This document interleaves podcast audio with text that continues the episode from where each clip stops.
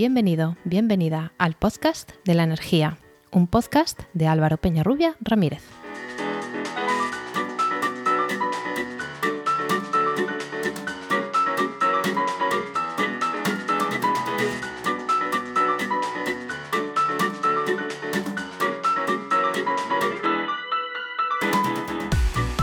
Hola, hola.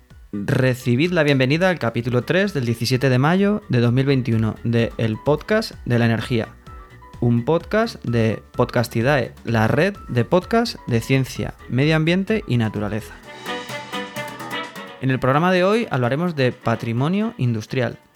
Tenemos muy asumido en nuestra sociedad la importancia de proteger y valorar nuestro patrimonio cultural, pero a menudo casi solo circunscrito a artes plásticas, literatura, música, danza, tradiciones, etc. Si tenemos claro que hay que conocer, estudiar y proteger un Goya, ¿por qué no debemos conocer y proteger un hito técnico industrial que incluso cambió el curso de nuestras sociedades, nuestra calidad de vida y estilos de vida? A todos y a todas nos vienen a la cabeza obras de Albéniz, Picasso o Lope de Vega.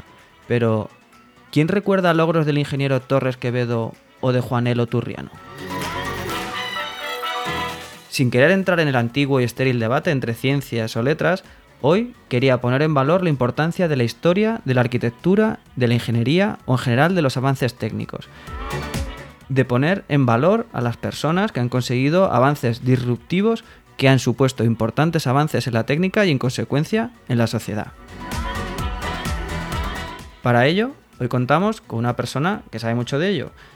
Ya te he contado que pretendo crear un podcast muy variado y multidisciplinar. Por eso hoy tengo la suerte de contar con una doctora en arquitectura. Ella es Rocío Piqueras Gómez. ¿Qué tal? Bienvenida, Rocío. Hola, ¿qué tal? Buenas tardes. Rocío es arquitecta, urbanista y diseñadora en RH, Arquitectos, es profesora de proyectos de diseño de interiores en la Escuela de Arte de Albacete y especialmente hoy la tenemos aquí porque es autora de la tesis doctoral Aprovechamiento hidroeléctrico, el salto del Molinar, Cuenca del Júcar en Villa de Bes, 1910. Paradigma de modernidad y avances tecnológicos en los albores de la industria hidroeléctrica y el hormigón armado en la península ibérica. Vaya título. Vaya título, ¿eh? toca, toca ahí bastantes cosas, ¿verdad? ¿Has visto? Ahí hay, de todo. Hay paradigmas de, la parte, de la parte tecnológica del hormigón, que es una parte muy importante de mi tesis, pero también sobre todo de la industria hidroeléctrica en España. Esa es, yo creo que la pues más importante. Pues antes de adentrarnos un poco en el tema, cuéntanos un poco más de ti, que, que no haya contado en esta breve introducción, de tu trayectoria, cómo has llegado aquí o a esta tesis, cuéntanos lo que quieras. Pues nada, la tesis fue cuando estaba haciendo el curso de doctorado, que era en patrimonio, porque me gustaba mucho estudiar arquitectura en Valencia, en la Escuela Superior de Arquitectura de Valencia. Y mm, después de la carrera comencé a trabajar, pero siempre me ha seguido interesando mucho el tema de investigar. Y entonces me apunté a los cursos de doctorado y estando en esos cursos de doctorado que eran de patrimonio, pues una de las asignaturas era patrimonio industrial, que la empezaban a implementar en ese momento en la Escuela de Valencia, que era un tema muy novedoso. Y nada, tuve que hacer un trabajo para, ese, para esa asignatura, para aprobarla. Y además, en ese mismo tiempo, pues bueno, nos dedicábamos mucho al senderismo y descubrimos en el fondo de un barranco aquí en Villa de Bes un edificio impresionante que es la central hidroeléctrica del Molinar pero que en ese momento eh, no sabíamos qué era. Entonces, pues eh, al hilo de yo tener que investigar sobre un edificio industrial y todo eso, pues lo tomé como referencia para empezar la investigación con él. Y claro, fuimos descubriendo o fui descubriendo tantas cosas acerca de ese edificio que, me llevaron a una tesis doctoral. Y... Bueno, ese edificio, ese conjunto, un Sí, sí, claro. Te hablo del edificio porque fue lo primero que, que, vimos y que más nos llamó la atención porque es que estamos hablando que hay bueno, 6.000 metros cuadrados construidos ahí eh, abajo en un barranco completamente perdido, en, una zona bastante inaccesible. ¿eh? Entonces, pues empezamos a tirar del hilo y, nos dimos cuenta de la importancia que tenía. A tirar de, hilos escondidos, ¿no? Porque no, no, había mucha información, es algo desconocido, está ahí, como tú dices, en el fondo de un barranco de un pueblo de actualmente menos de 100 habitantes de la provincia de Albacete y con muy poca información al respecto. Con muy poca información. Porque fíjate, mira, eh, eh, cuando empezamos a, cuando empecé a hacer el trabajo, pues eh, primero saber qué tipo de edificio era, no sabíamos qué era, si era una central hidroeléctrica o lo que era. Era un edificio enorme de hormigón, que tampoco sabíamos que era de hormigón, porque parece cuando lo ves está hecha, toda la parte externa del cerramiento está hecha de, de mampostería, pero luego toda la estructura de forjados y toda la estructura interna es de hormigón armado. Pero de tal manera novedoso que cuando lo ves es tan esbelto, tiene unos, unos pilares tan esbelto que no parecen que sean de hormigón. Pensábamos que era de estructura metálica eh, recubierta de, de, ladrillo y pintada. Imagínate cuando descubrimos que era de hormigón. Porque es un edificio de 1910. Vamos a hacer aquí un paréntesis. Eh, mucha gente se va a liar seguro. Diferencia entre cemento, hormigón, hormigón armado. Yo, que vale. Sí. La diferencia entre cemento, hormigón y hormigón armado es que el cemento es directamente el conglomerante, es decir, como el pegamento, ¿vale? Que es lo que utilizamos normalmente para hacer solados. El, hormigón lleva aparte árido, que es la piedra, ¿vale? Y agua y cemento, se hace con esa mezcla, los tres eh, se amasan y entonces constituye el hormigón, que tiene más resistencia, y el cemento aquí funciona como pegamento entre, entre, para pegar las piedras, como si, dijéramos, los áridos, y luego tenemos el cemento, el hormigón armado, que es cuando se introduce la armadura dentro para que aumente su, su, esfuerzo de atracción, es decir, para que puedas, pueda mejorar su, su, flexión o todos los esfuerzos de flexión para soportarlo mejor. Por, hacer una, imagen mental, quien no lo, tenga ya claro, el cemento es el polvo gris que tenemos en los sacos, el hormigón es el que sale de la hormigonera, el que se mezcla con arena, con esos áridos, grava, etcétera y hormigón armado es ya cuando tiene una, alma de, hierro, ¿no? de, acero. Y es el que vemos en los pilares cuando que se ponen eh, unas tablas o así para darle forma a esos pilares o a esos eh, forjados. Y ese ya es el que soporta a compresión, que es lo que soporta el, cemento, ¿no? El, hormigón. Y a tracción, que es la ventaja que le da el, el, acero y esa es la, innovación tecnológica de entre finales del siglo XIX y principios del XX, ¿verdad? En España, eh, quien introdujo el hormigón armado fue José Eugenio Rivera, que fue uno de los primeros ingenieros de caminos, no, el, el primer ingeniero de caminos que introdujo el hormigón, porque antes eran patentes de Bélgica y francesas, sobre todo de un sistema llamado ENIVIC, que, se, que vendía la patente de cómo se fabricaba el hormigón armado, porque todavía no se había extendido su fabricación en Europa ni en el mundo. Y entonces eh, se, compró, se compraba esa patente y la gente o los técnicos lo utilizaban para, construir. En España, eh, José Eugenio Rivera fue uno de los primeros que tuvo contacto con, con el hormigón armado y su patente, pero luego desarrolló su propio sistema de cálculo y de construcción. O sea que es el ingeniero más importante a nivel de hormigón armado que podemos hablar en nuestro país. Entonces, José Eugenio Rivera, que fue, ya te digo, un ingeniero de caminos y fue el primer constructor en España, montó la primera empresa constructora en España y eh, se encargó de empezar a construir edificios industriales, sobre todo, para, eh, para empezar a, difundir o a impulsar la, la utilización del hormigón armado, que era muchísimo mejor a nivel de resistencia para protección contra incendios que los edificios de metálicos que hasta ahora, de estructura metálica que hasta ahora se estaba construyendo en nuestro país. Entonces, sí, dime, el Molinar, el Molinar, que es esta, este edificio del que hice yo la tesis, resulta que es el, número el edificio número 47 que José Eugenio Rivera construyó. Que eso es muy importante a nivel de patrimonio, de su valor histórico y de, autoría, porque claro, em, es un edificio construido por el, por el impulsor del, hormigón en España. Fíjate que José Eugenio Rivera fue el profesor de Torroja, que supongo que conocerás, ¿no? Es uno de los sí, Eduardo Torraja, que es uno de los más también de los más importantes que ha habido ingenieros de utilización del hormigón en España. Entonces, y este fue su maestro, porque claro, era el que más sabía hasta entonces. Y este edificio del, que te estoy hablando fue el, que se construyó número 47, o sea que tenemos confirmada su autoría. Pues imagínate por la, analogía que hacía antes, imagínate que te encuentras en el fondo de un barranco la obra número 47. Sí, claro, pues igual. Porque además eh, poder datas, o sea, poder confirmar su autoría fue, no te puedes imaginar la cantidad de bibliotecas, de fondos de biblioteca para poder encontrar. No había un registro de visados de proyecto, ¿verdad? Pero él, como era un gran comercial, tenía una visión comercial eh, muy importante, lo que hizo fue hacer un, catálogo de propaganda diciendo todos los edificios que se estaban construyendo de su propia empresa.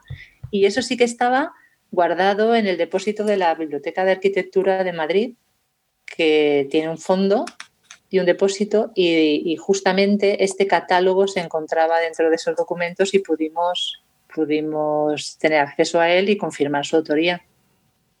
Así que muy emocionante. ¿Y, qué lleva, qué lleva este pionero de la, de la ingeniería a, una pequeña, un pequeño pueblo, a un recóndito? Pues te cuento, ¿por qué construye este edificio? Porque realmente lo importante, aparte del edificio y del hormigón y de su construcción y de su nivel, de su valor técnico en este caso, ¿no? De innovación, de tecnología de la construcción, aparte de esto es que era una central hidro, es, una central hidroeléctrica, pero la primera central hidroeléctrica de lo que conocemos hoy como Iberdrola, de la empresa Iberdrola, porque eh, antes se llamaba Hidroeléctrica Española, luego hizo varias fusiones y al final acabó llamándose Iberdrola, pero en origen, el origen fue justamente la, de la empresa Iberdrola de Hidroeléctrica Española, fue construir esta central justo en este punto para dar energía tanto a Madrid, energía eléctrica tanto a Madrid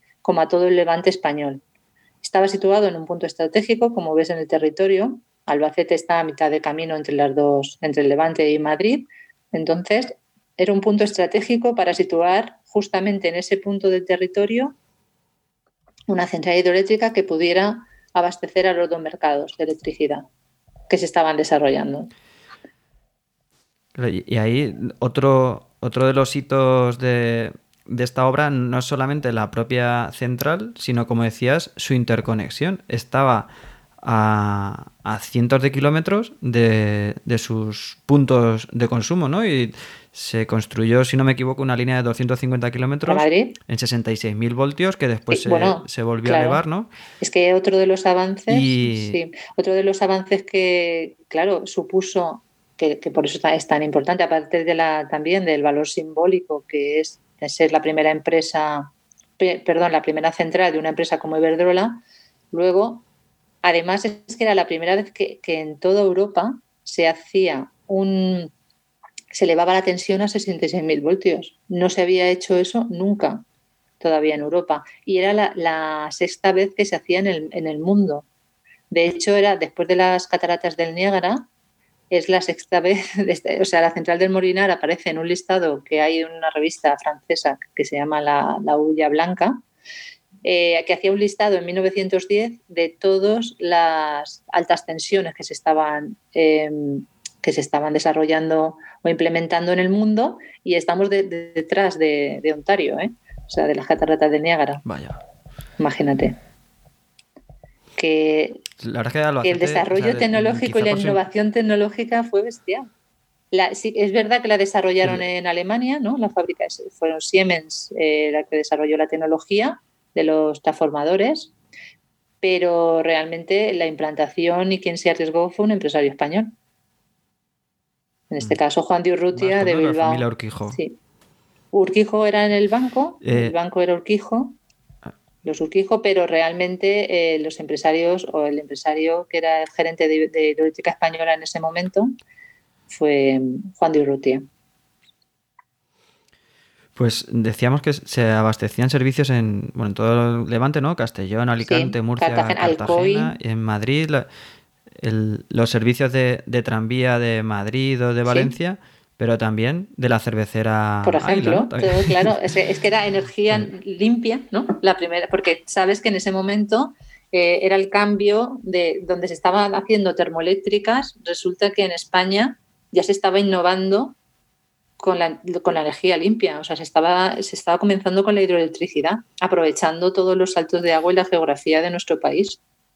Sin hacer pantanos, pues, ¿eh? ¿eh? hablan... O sea, no, es la primera fase de la hidroeléctrica, es sin hacer los pantanos, ni hacer las presas. Ahora, ahora entramos ahí.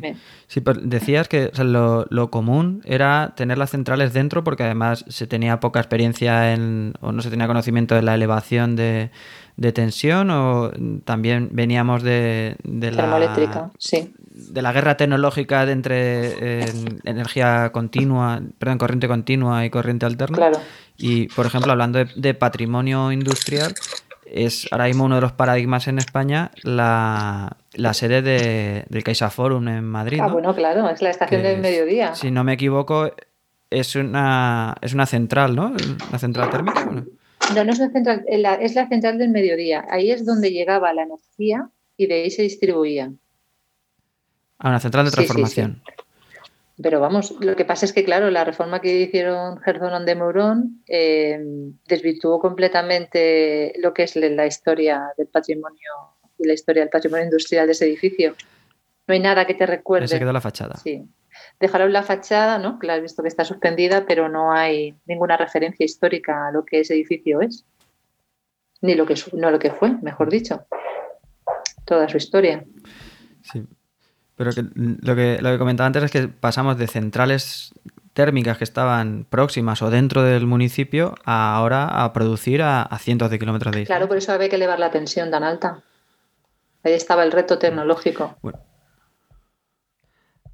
háblanos de, lo que ibas a comentar antes, de, también la, singularidad que tiene la propia producción de energía eléctrica, que no es la, típica presa con un salto de agua, el agua cayendo que, tenemos todos en, mente.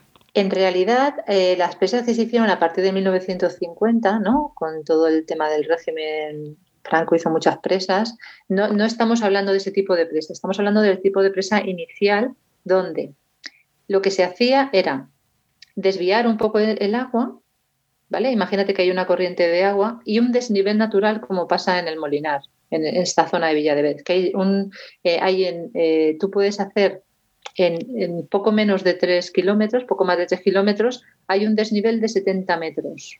O sea, entras en un barranco, ¿vale? Entonces el agua está a un nivel y 3 eh, kilómetros más para abajo hay un desnivel de 70 metros. Ese agua ha bajado 70 metros. Entonces, eso es lo que se aprovecha para producir la, electricidad, ese salto. Entonces, en vez de hacer una presa, como se hace ahora, cortar con una presa, con un salto de agua, acumular agua y ahí en la propia presa meter la central y todos los transformadores en el propio muro de la presa, aquí lo que se hacía era hacer una pequeña, en este caso se hizo se hace una pequeña presa, que en este caso eh, ya venía de los árabes, o sea que no tuvieron que hacer nada de inversión, eh, desvían el agua, la meten en un conducto de 3 kilómetros, ¿vale?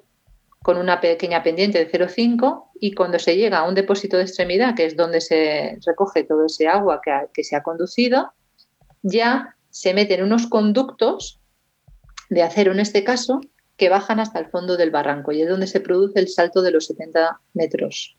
Y entonces ese salto, que es energía potencial, ¿no? acaba transformándose en energía eléctrica. Y ahora, una vez que ya se ha producido, lo que se hace es utilizar transformadores. Claro, esto está, como tú muy bien dices, está muy lejos del centro de consumo. Entonces, lo que hay que hacer es transportar esa energía que tú has conseguido, que en este caso es 100.000 voltios, hay que elevarla hasta, 60, hasta 66.000 para que cuando todo el transporte y la pérdida de energía que supone, cuando llega al centro de consumo, se pueda llegar a consumir. Por eso eh, la energía hidroeléctrica de principios de, la primera, que es este caso, se invirtió muchísimo en este avance técnico que de los transformadores eléctricos.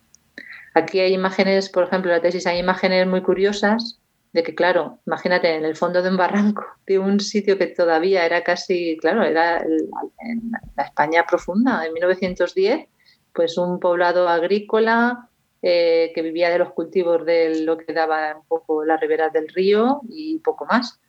Imagínate que venía de repente, viene un empresario del País Vasco, que era de donde era Juan de Urrutia, donde se habían implantado las primeras centrales hidroeléctricas, ve el salto natural que hay y decide decir, este es el sitio ideal para, que, para dar energía con un coste de, inversión muy bajo, vamos a dar energía tanto a Madrid como a todo el Levante y se va a convertir en una de las centrales más importantes que hubo en España en ese momento hasta 1952. te iba a preguntar, no, te iba a preguntar que no sé si, llegas a saber, o sea, cómo fue el proceso de selección del lugar. ¿Buscaban un sitio entre Madrid y Levante y, saltos naturales de agua, imagino? Mira, es que antes eh, lo que se hacía era que los saltos de agua, o sea, todo lo que eran eh, los caudales y tal, iban como, se los iban quedando. Por ejemplo, aquí la familia Consalve, que es conocida en Albacete, adquirió este salto de agua eh, bueno, mm, la concesión del aprovechamiento del salto de agua.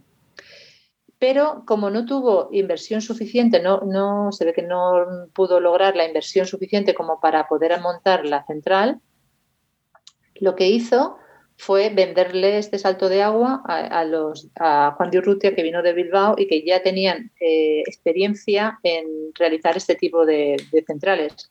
Porque antes de montar de hidroeléctrica española, eh, ya te digo, Juan de Urrutia, que era un ingeniero industrial, eh, ya era el gerente de hidroeléctrica ibérica, que ya habían hecho tres centrales, no tan importantes como la del Molinar, pero tres centrales eh, que, daban, que sacaban de tres centrales hidroeléctricas en el Pirineo y en el río Ebro, para dar energía a Bilbao y a toda pues su zona industrial. Entonces, como vieron que el mercado podía avanzar, por eso vinieron aquí. Aquí principalmente lo eligieron por el salto de agua natural, por la poca inversión que tenían que hacer y porque era un lugar estratégico para Madrid, para poder abastecer a Madrid y a todo el Levante. Principalmente eligieron el sitio por eso. Aquí estamos hablando de esta central de Molinar por lo que supuso de, hito tecnológico, pero claro, vamos a traerlo a nuestros días. Eh, la potencia instalada, si, no he visto mal, son alrededor de 16 megavatios. ¿Cuántos son 16 megavatios para la gente que no está muy habituada a estas magnitudes? Pues hoy eso sería un parque fotovoltaico mediano, pequeño, y del top 10 de centrales hidroeléctricas en España, la mayor son 1243 eh, megavatios, que es la central de Aldea Dávila, de Iberdrola, y la décima de ese top 10 es Mequina, perdón, Mequinenza de 324 megavatios. Es decir, la, mayor es varios órdenes de magnitud mayor que esta. 15 eh, frente a 1200. Entonces, eh, es verdad que son tecnologías distintas, son épocas distintas, pero para, darnos cuenta del avance que ha habido, bueno, también son técnicas diferentes y no es justo compararlos así porque eh, también los impactos son diferentes por lo que tú nos has contado del método de obtención de, obtención de energía, eh, el impacto es muy pequeño. Claro, ninguno, eh, prácticamente. En, este, en este sistema. Entonces, quizá es algo que, podríamos. Bueno, de hecho, el IDAE tiene guías sobre y manuales sobre mini centrales hidroeléctricas, que podría ser un, punto a, desarrollar también. La verdad es que no, lo sé lo que dice el que el Plan Nacional de, de Energía. Pero que la, hidroeléctrica tiene, la gran hidroeléctrica tiene bastantes impactos ambientales y sociales, ¿no? Se han tenido que, evacuar pueblos enteros, incluso en algunos casos que no se han llegado a, construir después las centrales hidroeléctricas y se han desplazado pueblos enteros. En este caso no, en este caso el impacto es muy, muy pequeño. Claro, fue, ya ves, o sea, la misma presa árabe que tenían ya construida, la que utilizaba el propio molino del pueblo, directamente esta fue la que se utilizaron, reforzándola simplemente, o sea que el caudal del agua seguía, seguía todo, solamente desviaban una parte del, caudal que necesitaban. Y luego ya sabes que vuelve otra vez al, mismo caudal, al mismo río, una vez que ya, que ya se ha producido el salto. Entonces, claro, el impacto era mínimo. Aquí sí que se produjo impacto cuando en 1952 Iberdrola decidió cerrar esta central, o sea, desmantelarla, eh, construir el, actual eh, embalse del Molinar, que sí que hizo una presa, y desviar el agua para llevársela a Cofrentes. Ahí sí el impacto sí que fue tremendo, ya no a nivel, a nivel de ecológico, por supuesto, porque el cauce disminuyó, no sé si conocéis la zona, pero vamos, tiene muy, poco caudal, lo que era tenía bastante caudal en su día. Y luego eh, todo el pueblo el, coste socioeconómico también ha sido bestial, porque fíjate, cuando la hidroeléctrica estaba en funcionamiento, aparte de la gente que vivía en el poblado, que era la que trabajaba allí para la central, todo el municipio eh, tenía más de 1.500 habitantes y ahora tiene 25. En estos, desde el 52 hasta aquí, o sea, aparte que se inundaron, todas las riberas del, del río, que era donde cultivaban, eh, donde cultivaba la gente, pues claro, toda el agua se lo llevaron y produjo un gran impacto ambiental y socioeconómico en la zona. Mucho más que la primera. Pues, vamos a hacer una pausa aquí, vamos a hacer la, sección de ¿Sabías qué? Y al volver hablamos de, esa parte social también de, de la presa, ¿vale? Bien. ¿Sabías qué? ¿Sabías que existe un organismo internacional que se dedica a la defensa del patrimonio industrial? Se trata del Comité Internacional para la Conservación del Patrimonio Industrial, el TICCIH por sus siglas en inglés, también conocido como TICI. La sección española del TICCIH ha tomado la iniciativa de seleccionar una muestra representativa de 100 elementos de patrimonio industrial en España. Con ellos han creado una exposición que ha itinerado por varios lugares de España y otros países, un libro y una web, que encontrarás en las notas del programa. Según se cuenta en su web, el proyecto fue creado para hacer visible los valores singulares del patrimonio cultural de la industrialización en España. Para crear esta selección de 100 elementos, se siguieron criterios vinculados con la antigüedad del bien, los diversos sectores productivos que definen la industrialización en España, las tipologías arquitectónicas y la relación de la industria con el entorno. Además, se le otorgó gran importancia a la figura del paisaje industrial, el grado de conservación y el uso de los mismos para permitir su visita y su conocimiento individualizado. Sin duda, una gran iniciativa, pero que si no cuenta con más apoyos tanto públicos como privados puede ser necesaria, pero no suficiente para lograr que el patrimonio industrial de España esté debidamente catalogado, estudiado y reconocido.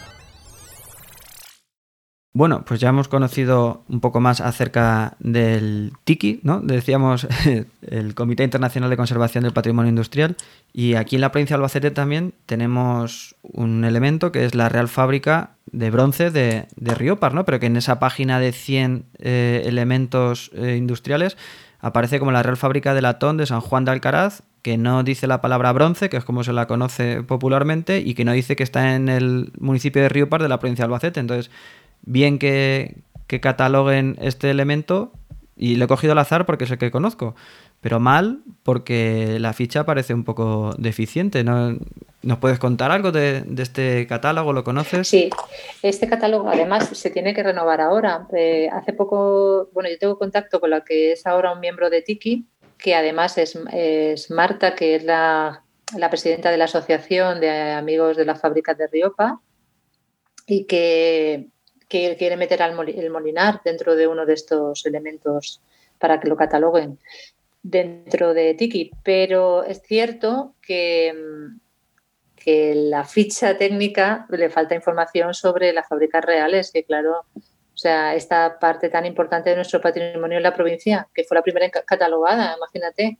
O sea, mm, ahora lo que van a hacer va a ser, tienen un programa ahora que no sé si conoces, eh, que es para eh, han metido una inversión muy importante para hacer una hospedería y, hacer todo un desarrollo sostenible y desarrollo económico para que el patrimonio pueda ser el dinamizador de, esta parte de, la provincia de Albacete, de Riopar. O sea, utilizar como el elemento patrimonial de las fábricas eh, como dinamizador turístico que es uno de, los... Pues, dime. No, eso es lo que voy a decir, que, debe entenderse este patrimonio eh, industrial como una oportunidad de, generar ahí oportunidades de, economía, de, arraigo en las zonas rurales, igual que hay pueblos que tienen una parada obligatoria en los viajes porque tienen una talla de no sé quién, tienen un cuadro, un retablo de algún autor muy reconocido, pues ¿por qué no una fábrica real de, bronces? Claro, claro, o sea, es que es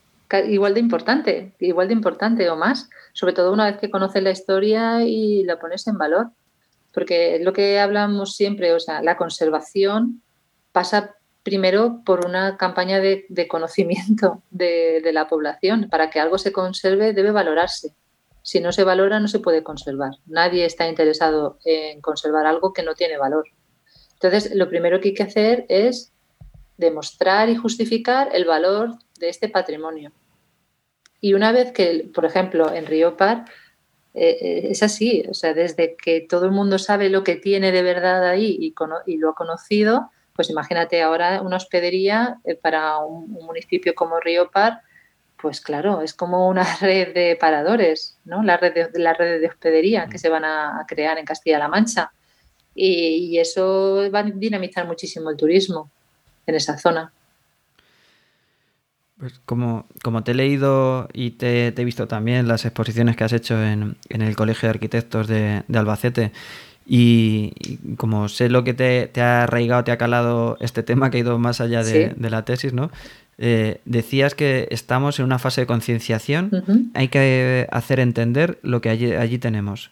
Y el siguiente paso sería conseguir dinero para consolidar lo que queda y que no se degrade más. Esto lo saco de una entrevista del periódico La Tribuna, que luego dejaré las notas del programa, porque tienes el empeño de que esto se convierta en un BIC, ¿no? de hecho, de, interés cultural y que haya inversiones y que se, ponga en valor esta infraestructura. Nosotros eh, la solicitud de incoación de BIC ya, ya la hicimos hace dos años, pero bueno, sabes que en realidad tendrían que haber incoado BIC, que es el inicio del procedimiento para la declaración de BIC en seis meses, pero bueno, el COVID ha retrasado todo, todos los procedimientos de todos los sitios, entonces vamos, vamos a darle un poco más de tiempo, si no, volveremos a hacer la misma solicitud, pero eh, aquí lo que hay que hacer lo primero es proteger el bien, ¿vale? Declararlo BIC, que es bien de interés cultural, para poder acceder a las subvenciones que este tipo de catalogación suponen. Una vez catalogado... Pues en esos deberes no vamos bien, ¿no? ¿Cómo? en esos deberes no vamos bien, porque desde que tú lo encontraste ya en ruinas, eh, en estos dos, tres últimos años ha habido todavía más destrozos sí, o mira, ¿sabes lo que pasa? Por, que el ayuntamiento, la acción de la naturaleza. El ayuntamiento se ha concienciado eh, a, partir de la, de la tesis, bueno, y que hicimos, hubo bastantes campañas de concienciación. Lo primero, la primero que hicimos. Sí, sí, por, eso conozco yo el caso. Claro, porque lo primero que hicimos fue pues exponérselo a sus vecinos, a los del propio pueblo que vivían allí y a quien tiene que protegerlo realmente. Entonces, pues es verdad que, el ayuntamiento, eh, su concejal, el alcalde, todo el mundo eh, ha tomado cartas en el asunto y claro, han visto que, la importancia de, todo el conjunto histórico y, claro, han, ayudado a, que se proteja un poco más. Por ejemplo, eh, hace un, creo que fue el año pasado, encontraron una furgoneta que se estaba llevando el suelo de la capilla de la capilla del poblado. Lo habían desmontado porque eh, el tipo de ladrillo hidráulico, sabes cuál es, ¿no? Que, si ahora se coloca, está, muy, de, moda. para ponerse, entonces lo habían desmontado todo. Eh, y claro, la, una de las concejalas, la concejala que es Lourdes, se paseaba por allí frecuentemente, ¿sabes? Para, tenerlo controlado y, logró pues pillar en, en, el, acto a, que lo estaba haciendo lo que supone una multa mm, bastante grave, porque claro, al ser patrimonio eh, tiene una sanción bastante importante, ¿sabes? Aparte de que pudieron recuperar el suelo para poder volver a recolocarlo. ¿eh? Te lo digo porque sí. que hay una concienciación por parte del municipio y de sus gobernantes para eso, pero claro, necesitamos que se declare VIC. Antes de, hacer la pausa, decía que íbamos a entrar un poco más en la parte social de, esta infraestructura. Háblanos un poco de esa parte social durante la construcción, el poblado, eh, cómo influyó en el pueblo. Pues claro, tú imagínate que estás a principios del siglo XX, que en 1910, y que es un pueblo, la que te decía, eh, agrícola, sobre todo, donde, pues claro, mm, sí que Villa de Bes había tenido una importancia histórica porque había sido villa en la época musulmana y, toda esta parte por su, por su, claro, por situación estratégica, pero fíjate cómo fue, mm, cómo se ha ido deteriorando a lo largo del tiempo, que ha perdido hasta el nombre de, villa, ¿eh? o sea, lo que era la Villa de Bes ahora le llaman Barrio del Santuario, el, origen, el original Villa de Bes. Pero bueno, aparte de, la historia que tiene, eh, era un, pueblo pues que tenía unos 400 habitantes, ya en su época también había sido muy importante, pero ya también era un pueblo que tenía pues eso, unos 400 habitantes que vivían casi todos de la agricultura. De repente viene eh, la construcción de la central, donde aparecen 3.000 obreros que venían de todas partes de España, incluso de Portugal, que supuso, imagínate, en un año construyeron la central, todo el edificio, todas las instalaciones, conductos, todo. Pero además, o sea, no se quedaron los 3.000 obreros, no se quedaron allí, pero sí que se quedó una plantilla de casi 140 personas. Para ellos construyeron... Para la operación ya, para el mantenimiento. Se quedaron en un poblado que se construyó donde había diferentes niveles en el poblado. Por supuesto, tenía todos los elementos de escuela, todos los equipamientos que, se podía tener. O sea, es como si de repente todo lo que es la, la comarca hubiera entrado en la modernidad. ¿Por qué te comento esto? Porque el médico, economato, colegio, todo esto estaba, era un poblado completo para los obreros tenía su capilla, todo, médico, lo que te digo.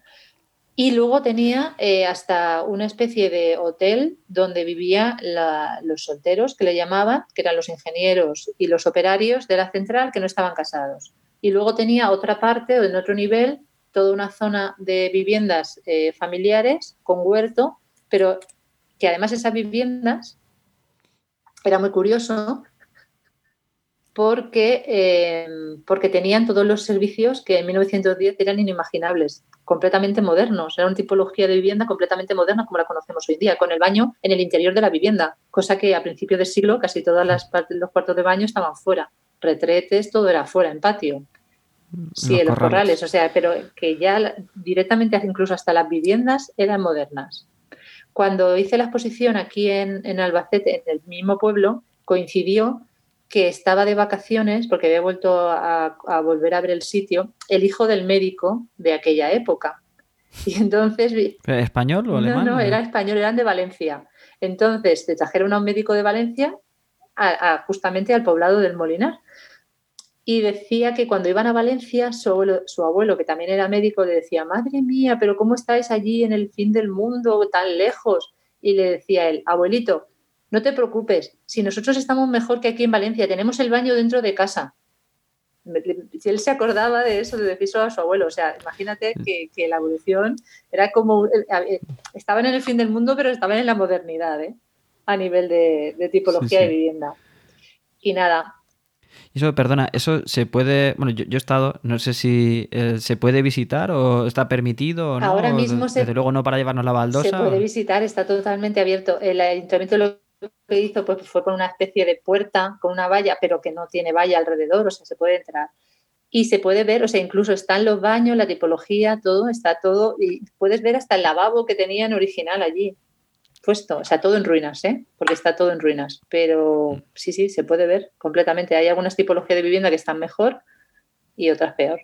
Por ejemplo, el, colegio, lo que era la escuela, sí que no, no, tiene nada, o sea, solo tiene el muro de alrededor que lo utilizan ahora de campo de fútbol, pero la capilla está intacta, es completamente original.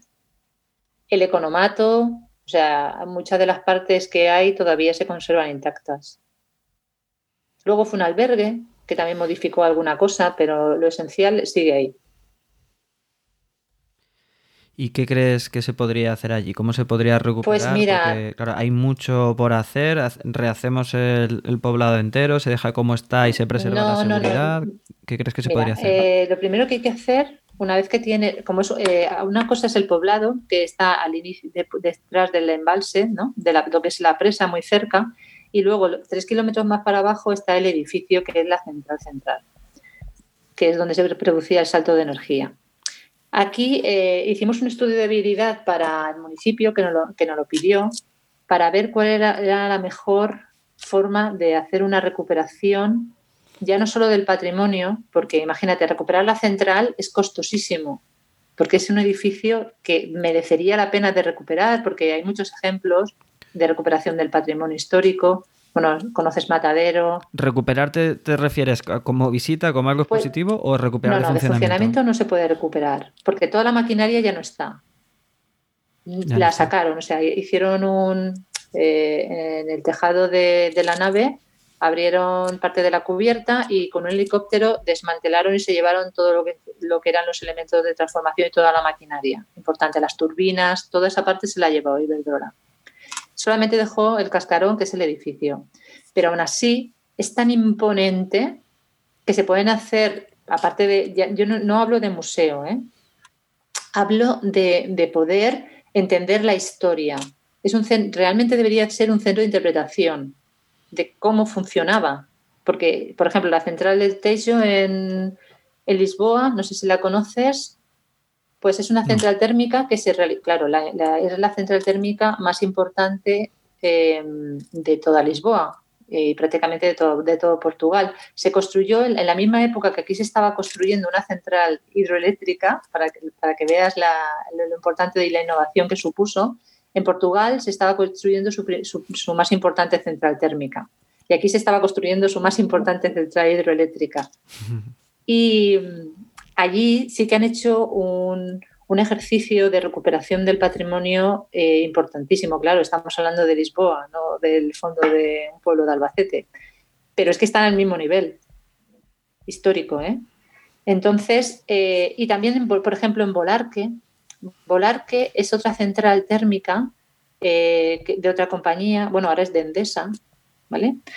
Pero que sí que ha hecho una rehabilitación y una conservación del patrimonio para que se pueda, para que puedas contar la historia, por lo menos. Pero aquí eso, eso es lo que se debería de hacer, pero claro, al estar eh, tan alejada y ser tan inaccesible, pues es mucho más costoso que en, otras centrales. Por ejemplo, mira, en Capdella, que es en Barcelona, al mismo tiempo que se estaba construyendo la del Molinar, tres años después se puso en marcha la de Capdella, que es la, central hidroeléctrica que dio energía a Barcelona. Se construyó en el Pirineo y del Pirineo llevaron todo, bueno, eh, todo el transporte de energía lo llevaron hasta Barcelona. Y en 2010 el rey fue a inaugurar esa central porque hicieron su, reconversión, la hicieron museo y fueron a inaugurarla en Barcelona los reyes de lo importante que había sido la energía hidroeléctrica en el país, para el país, porque creían en ese momento que Capdella era la primera central hidroeléctrica de España, de ese nivel de importancia.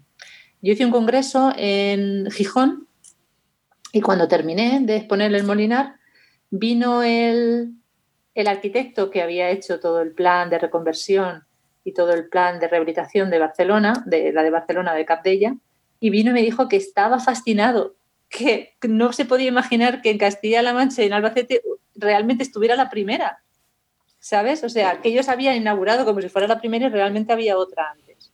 Y entonces él se involucró muchísimo en que esto saliera a la luz y me ayudó bastante a ver si tenemos suerte y podemos en algún momento, pues también que vengan los reyes a inaugurarla. Sí, hay que decir que, además no estaba sola, ¿no? Pues, eh, leía en tu trabajo, en tu tesis, que en el 1930 el Júcar era el tercer río con más productividad eléctrica. Sí, porque luego hicieron una red. del Ebro, que es el más, que es el más caudaloso, y que los saltos del Cantábrico, que, bueno, que allí se entiende que los ríos son más rápidos, más caudalosos y hay, quizás sean más aptos para la generación, pero el Júcar aquí dices que era el tercero eh, que más producía. Claro, es que lo que hicieron aquí, eh, aparte de la central hidroeléctrica del Molinar, es que entre, entre, cinco años después construyeron el sistema Júcar, lo que llamaban sistema Júcar, que está la central de. Luego en el Cabriel hicieron otra central, la, de Uquijo, luego hicieron, que está en Villora, y hicieron varias centrales. todas ellas empezaron a constituir una red para tener mucha más energía. Esto, o sea, descubrieron el negocio de la, de la hidroeléctrica. El bosque, por ejemplo, que también está muy cerca, que está en Alcalá del Júcar. Toda, ya directamente la propia cerca del Molinar hay ya varias centrales hidroeléctricas, no tan importantes. Y luego está la de Dos Aguas, que está en, en Mijares, no sé si lo conoces, cerca de Cofrentes. No. Pues Millares, que esa también fue una de las más importantes que se hizo. Bueno, por, por ir concluyendo, eh, si quieres, ¿qué crees que nos hemos dejado? ¿Algo importante creas que, que puedas añadir? Eh, o hacer énfasis en alguna cosa de las que hayamos Pues comentado? sobre todo el énfasis es que creo que deberíamos de conocer todo mucho más el patrimonio, el patrimonio industrial que tenemos, que no nos damos cuenta muchas veces de la importancia que puede llegar a tener y que aparte de valorarlo, pues tenemos que conservarlo.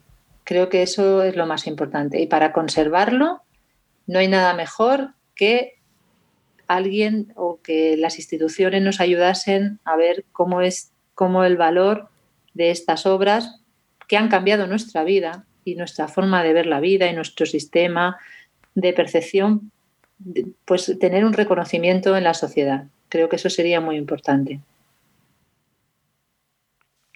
Pues creo que es, es, una buena conclusión. Desde luego, eso es, eso es parte de lo que yo pretendía con este programa, que, que, conozcamos un poco más el patrimonio y que eso ayude a ponerlo en valor y, y a aprender y a, y a, cuidarlo. Bueno, pues ya por concluir, eh, dinos dónde podemos encontrarte. Pues mira, hay una página web que se llama El Salto del Molinar, ¿vale? Que que ahí está toda, toda la información sobre la tesis que hice, que es bastante extensa, bueno, tiene datos muy técnicos, porque sabes que los arquitectos nos gusta mucho, sobre todo en el parte del cálculo del hormigón, pero la otra parte que es más histórica es más amena y creo que es muy interesante. Y luego también todas las noticias relacionadas sobre este tema, sobre patrimonio industrial. Entonces esa página yo creo que es el punto clave para, para, para ponernos en contacto. Vale, pues la pondremos en, la nota del programa. Voy a dejar también tu tesis, que, bueno, que como dices tiene parte de todas, de algunas más técnicas, pero también de, de, toda esta parte de historia también, para quien tenga curiosidad, es bastante interesante y la vamos a dejar para que... Sí, tiene muchas fotografías históricas, pero no he hablado de la parte del archivo, que también es muy interesante y muy divertido. Bueno, venga, de, de, no, no, dejes así. Pues cuéntalo. es que Iberdrola tiene un archivo bestial. Tú imagínate todas las obras que tiene faraónicas, ¿eh? porque muchas de ellas, todas las centrales que tiene y todas las presas, pues lo tiene en Alcántara, de, de en, en, Alcántara que está en Cáceres. Ahí eh, una central que tenía también una zona muy bonita, justo con la frontera de Portugal. Entonces, para poder descubrir eh, qué era este edificio, porque había muchas notas, pero no habíamos visto planos, no lo, no lo, podíamos corroborar. Entonces me tuve que ir al archivo, contactar con el archivero y claro, era su primera central, era la primera central de la empresa, pero ni la tenían catalogada, ni, ni sabían de ella ellos siquiera, ¿eh? O sea, no sabían ni, ni, ni cuál había sido su primera central. En, Claro, pensaba que ibas, a, que ibas, a, decir que estaba en el registro número no, uno. No la tenían registrada. Entonces me tocó ir con el archivero a bajar a donde tenían todas las cajas, todas, ¿eh? de todas las centrales que habían hecho, y encontrarla. Y cuando la encontramos, sacamos los planos que hacía 100 años que no se habían abierto. Porque claro, entonces claro, esa parte es muy emocionante como investigadora, pues, y bueno, soy íntima amiga del archivero, por supuesto. A partir de ahí nació una amistad para toda la vida, creo. Se lo descubriste sí, también. ¿eh? Y yo que, claro, Iberdrola es una empresa enorme, pero dedica también, pues dedica dinero a otras inversiones, pero al patrimonio escasamente. Pero seguro que cambia. Pues a ver, a ver, a ver si oyendo todas estas historias de luego súper interesantes como la que hoy nos traes, eh, a ver si removemos un poco. Bueno, pues hasta aquí. Si, si, quieres añadir algo más. Nada, Álvaro. Muchas gracias por darme la oportunidad de hablar pues y de, de, que, de eso de comunicar y, y hacer que, que, el, que el patrimonio sea un poco más conocido. Pues nada, muchísimas gracias por venir aquí a contárnoslo y, Y digo, si, si alguna vez eh, surge otra vez, volvemos a hablar de Sí, a ver si me llamas y ya te digo, esto ya está declarado Vic. Sí, muy bien. Venga, pues muchas gracias. Venga, gracias. Bien, acabamos el episodio de hoy del podcast de la energía. Si te ha gustado, te sugiero que te suscribas. Si crees que a más personas le puede resultar interesante, me ayudaría mucho que lo compartieras. Y si lo que quieres es hacer una sugerencia, comentario o valoración, lo podéis hacer encontrándome en mi perfil de LinkedIn, Álvaro Peñarrubia Ramírez, o en la página y redes sociales de Podcastidae, y en Twitter con el hashtag El Podcast de la Energía. Nada más, un placer tenerte al otro lado y te espero para el siguiente programa. Sé eficiente. Hasta pronto.